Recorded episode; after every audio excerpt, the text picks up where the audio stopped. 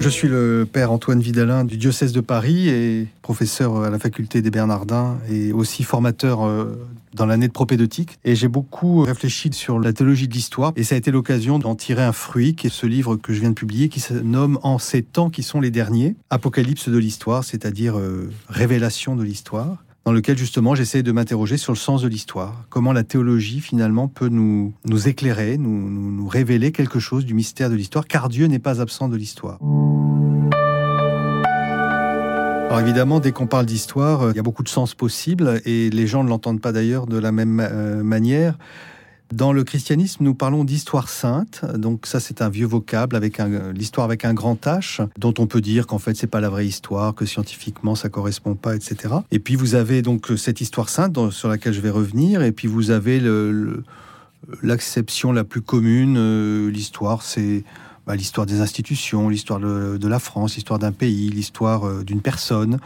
Voilà, ça veut dire qu'il se passe euh, quelque chose, que des choses changent. Et puis vous avez euh, euh, l'histoire scientifique, la discipline même qui scrute l'histoire, qui essaie d'en trouver une intelligence. Donc vous voyez, il y a plusieurs euh, réalités derrière ce mot, et nous n'avons qu'un seul mot en français. Un des propos de, mon livre, c'est de, dire que, et ça je crois que ça éclaire justement ce que nous nommons l'histoire sainte, hein, c'est que l'histoire réelle n'est pas forcément ce qui est visible, n'est pas forcément ce qui est retracé dans dans les comptes rendus, n'est pas forcément l'interprétation que l'on peut en donner. L'histoire, elle est d'abord faite par des hommes, par des libertés. Et donc, si on veut scruter ce mystère de l'histoire, on ne peut pas simplement en rester euh, à ce qui apparaît de l'extérieur, parce que ce qui apparaît de l'extérieur n'est pas toujours, et rarement d'ailleurs, euh, expressif de, de, la réalité. Donc ce qui fait l'histoire, ce sont des hommes, ce sont des libertés. Et cette histoire ne peut pas être comprise indépendamment de celui qui suscite ces libertés, qui est le Créateur. Hein, donc c'est pour ça que je, suis clairement dans une perspective théologique. Et au fond, cette histoire réelle, bien malin serait celui qui pourrait euh, en faire un, compte rendu à partir de, l'agitation du monde. Et... Mais il se trouve que la révélation biblique, c'est cela. La révélation biblique, c'est la révélation de l'histoire réelle. Hein, peut-être que les histoires d'Abraham, de Moïse, ne correspondent pas à ce qu'aurait photographié ou filmé un, journaliste de l'époque. Hein. Mais et d'ailleurs, qu'est-ce qu'il aurait filmé? Il aurait filmé euh, un, bédouin avec ses tentes et ses troupeaux, mais voilà. Tandis que la Bible, elle, se place au niveau de l'invisible, elle manifeste quelque chose de l'invisible, c'est-à-dire d'une liberté en relation avec Dieu, qui, rentre en dialogue, ou plutôt c'est plutôt Dieu qui rentre en dialogue avec la liberté humaine et il se passe quelque chose et ça a des conséquences et cette liberté elle, produit des fruits que ce soit d'ailleurs dans le, refus de Dieu ou au contraire dans l'acceptation dans l'entrée dans l'alliance et tout ça ensuite se transmet de génération en génération et ça, c'est très biblique, hein, c'est très juif. Hein, tu le diras à tes fils et aux fils de tes fils. Et, on voit bien comment ces expériences de Dieu que, font des, hommes, euh, Abraham, euh, Isaac, Jacob, euh, Adam, Abel, et puis Cain aussi, chacun à sa manière fait, fait une expérience de Dieu. Eh bien, ces expériences, elles sont transmises, elles vont engendrer des générations qui vont essayer de se les approprier, qui vont aussi creuser de manière euh, peut-être plus spirituelle ce qui se joue dans ces expériences. Et c'est ainsi que l'histoire sainte va être vécue puis euh, mise en récit. Je reprends un concept euh, qui est très important pour moi et qui est dû à un exégète, Philippe Lefebvre. Il dit la Bible, c'est l'histoire de la chair avec Dieu. C'est l'histoire de l'existence hum, humaine aux prises avec Dieu. Que ce soit, encore une fois, pour rentrer en alliance, pour le refuser, que ce soit dans le péché, que ce soit dans la grâce, c'est toujours une histoire avec Dieu.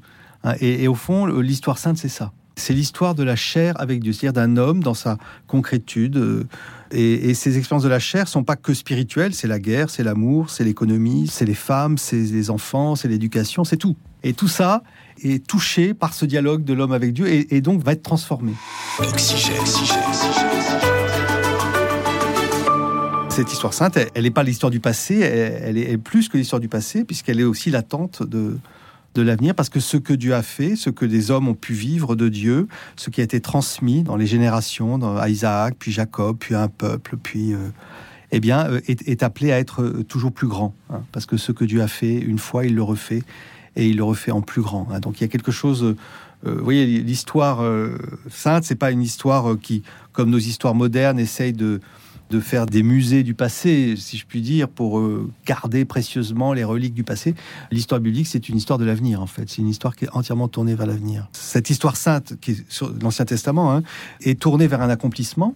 Hein. Et c'est vrai que la, venue de, Jésus, du Messie, change tout parce que c'est la plénitude des temps. C'est la plénitude des temps. C'est le moment où justement cette alliance entre Dieu et l'homme est parfaitement réalisée et accomplie, puisque ça va même aller jusqu'à la, le fait que le Messie va porter l'échec de, toute histoire humaine, la mort, le péché, tout ça va être porté, assumé, transformé et dépassé. L'absolu euh, entre dans l'histoire et à partir de là, l'histoire euh, change. C'est-à-dire que ce qui était avant l'apanage d'un peuple qui vivait cela avec, avec la, conscience toujours, euh, la conviction que ce qu'il vivait n'était pas que pour lui, mais pour les nations. Hein. C'est tout, le prophétisme, c'est Isaïe, c'est particulièrement Isaïe et, d'autres, il y a cette intuition que ce que le peuple d'Israël vit avec son Dieu, c'est quelque chose qui doit être ouvert à, toutes les nations. Bon, bah, c'est sûr que cela s'accomplit une fois que l'absolu est entré dans l'histoire, une fois que le Verbe s'est fait chair où là, c'est toute l'histoire qui, devient expressive de Dieu.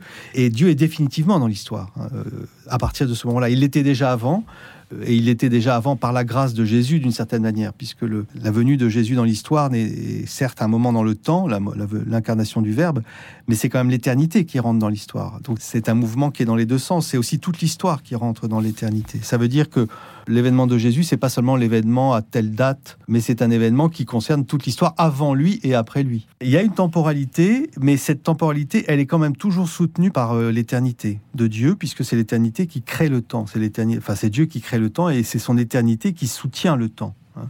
Le temps que nous vivons, c'est un temps euh, qui est déchu parce que nous, il nous échappe. Il est comme euh, le sable qui, s'écoule du sablier. Et, nous-mêmes, nous n'arrivons pas, à le retenir, nous sommes emportés par lui, et on voit bien que nous sommes dans une situation déchue. Et ben justement, en Jésus, ce temps est restauré. Il y a une plénitude des temps lorsque Jésus euh, vient, que lui-même vit d'ailleurs dans son humanité. Quand vous lisez l'Évangile, vous voyez que Jésus n'est jamais agité, jamais précipité. Il y a une plénitude, il pose chaque geste, chaque parole dans un présent absolu. Hein. Et, ça, il nous le donne en partage, il donne, le donne en partage à l'Église. Et à partir de, sa venue, nous, nous entrons dans les derniers temps. C'est pour ça que j'ai intitulé mon livre En ces temps qui sont les derniers. Je reprends euh, une expression de l'Épître aux Hébreux. Nous sommes dans les derniers temps depuis la venue de, Jésus. Et, l'enjeu de ces derniers temps, eh ben, c'est que cet absolu qui est au cœur de l'histoire, maintenant exige ou détermine une réponse il, appelle une réponse. Et une réponse euh, qui doit être définitive. Donc euh, tout homme, toute nation est aujourd'hui mise devant euh, cette offre de, salut, hein, cette offre de, miséricorde. Et au fond, les péripéties de l'histoire depuis 2000 ans, c'est un peu ce que j'essaie de montrer dans mon livre, sont mues par cette question. Même dans l'athéisme contemporain, même la question de l'islam aussi, à sa manière. Enfin, tout, ce que nous avons vu, euh, tout ce que nous avons vécu peut, être lu dans cette intelligence, à condition, et ça c'est peut-être euh, l'originalité de ce que je propose, mais enfin qui n'est pas original dans la mesure où je, le reprends au cardinal Lustiger en particulier, et ce sont des intuitions qu'il a beaucoup développé, c'est que euh, l'Église, pour être elle-même, pour accomplir sa mission, ne doit pas se détacher de son enracinement euh, juif, de son rapport à l'Ancien Testament et de sa relation au peuple juif. Le Christ juge l'Église, mais rien n'échappe euh, au Christ qui est le maître de l'histoire mais il l'est non pas dans le, succès mondain, le triomphe mondain, il l'est par le bois de la croix, par le, sceptre de la croix, son sceptre dans, dans l'histoire telle qu'elle se déroule aujourd'hui.